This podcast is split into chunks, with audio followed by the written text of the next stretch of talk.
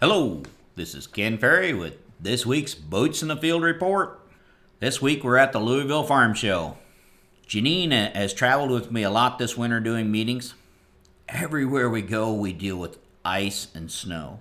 I come to Louisville by myself and it's 60 degrees. And it could be a coincidence, but I'm just saying. With me, snow and ice.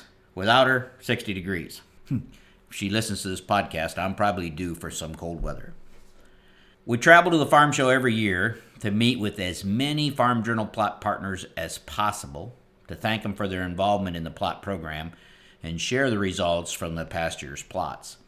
We make plans for next year's plots, discuss changes and what we or they want to make in the plots.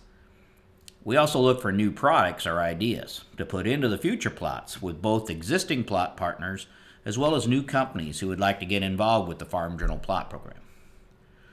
The crowds this year were big, seemingly upbeat, which is a good thing to see. We saw a number of you down there at the show doing the same thing we were, looking for what's new, catching up with old friends. As far as the Farm Journal plots go for next year, we had a good show. Current partners are eager to continue their involvement as well as to add new products into the plots. We had several companies show interest in getting involved with the Farm Journal plots, and this is always a good thing as we bring in new members. This time of the year, we start to build our plot protocols for next year's plots. So if you were at the Louisville show or any other farm show and saw something that's not in our plot program that you would like to see in the, let us know and we'll see if there's interest in these companies getting involved. If you're interested in testing anything on your farm, we'd encourage you to get personally involved as well in the plot program. What was new at the farm show? Man, we saw a lot of new stuff as well as a lot of upgrades to existing stuff. In the vertical harrow, line, John Deere was showcasing their true vertical tillage tool, the 2660 VT. It can now change gang angle from 0 to 12%, making it a true vertical tool uh, when you want it and a horizontal tool if you need it. It had uh, double leveling baskets on the back, one with blades, one with bars each one on a hydraulic cylinder, allowing you to run one or both or none at all, which I think is good when we get into some of those tougher conditions. All this is controlled from the tractor with the monitor. It looks well built, and I think it's going to be a nice addition for the vertical till guys. The McFarlane booth had their new 51 foot insight, the vertical harrow. This will be nice uh, addition for you guys in the high speed that are trying to get enough ground finished out ahead of that planter. Uh, well built machine and, and uh, pretty big, pretty big. Took up their whole booth. Great Plains was showcasing the ability to control all the settings on their Turbomax from the cab, making it pretty much effortless to make those changes. In the planter industry, we saw Precision Planting's uh, new closing system and their variable depth control on display. Both of them going to be in a beta mode, I guess you'd say, for next year. The boys over at Martin Till uh, we're showcasing their new compact row cleaner. It's on parallel linkage and controlled by up and down air pressure.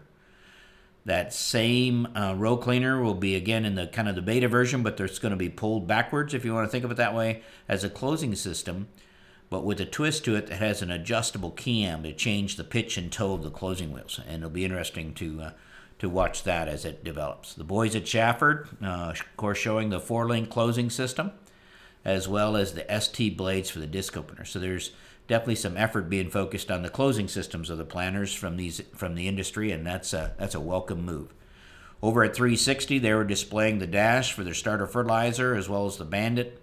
We did see the 360 drag chain attachment. Uh, it looked like it would solve some of the issues that we're having when we run a drag chain behind our spike wheels, and the chain can occasionally get caught up in the spikes. It looked like that simple drag chain attachment that we saw there would fix those issues. Over at Yetter, uh, they were displaying the 2984 strip freshener cab control unit. So it's a strip freshener that you can control entirely from the cab as far as your baskets and, and uh, downforce from it. So that looks exciting. Kinze was showcasing their Blue Vantage display. So we got a demo there of what they call three clicks to plant. This truly is a keep it simple uh, user friendly monitor. They also displayed the hydraulic downforce and depth control, so it's glad to see that. Uh, Case IH was uh, displaying the new AFS Connect Magnum Series tractors. Kubota was displaying the new M Series, the biggest tractor in Kubota history, getting them up there in that 170 horse range. Along with new tools, uh, there are many ways to improve and repair existing equipment. The crew with the Cone Guard was showing how to fix the cones in your Series 7 through 9 Case IH combines for a third the cost of a new cone. So, again, uh, with their Cone Guard inserts, that was kind of cool.